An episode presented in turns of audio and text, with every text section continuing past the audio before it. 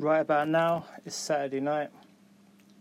And instead of going out, I'm food prepping and I'm doing whatever it takes. Been listening to Jay Cutler, The Shadow, Dorian Yates, and just staying in an unstoppable zone. You know, and I want to prove to the world that no matter what disability that you have, whether it be hypermobility, whether it be mental health, whether it be whatever it is, you can do it. All you got to do sometimes is shut yourself away and do what you believe.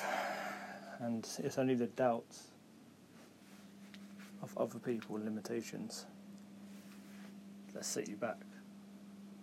I am limitless. I am unstoppable.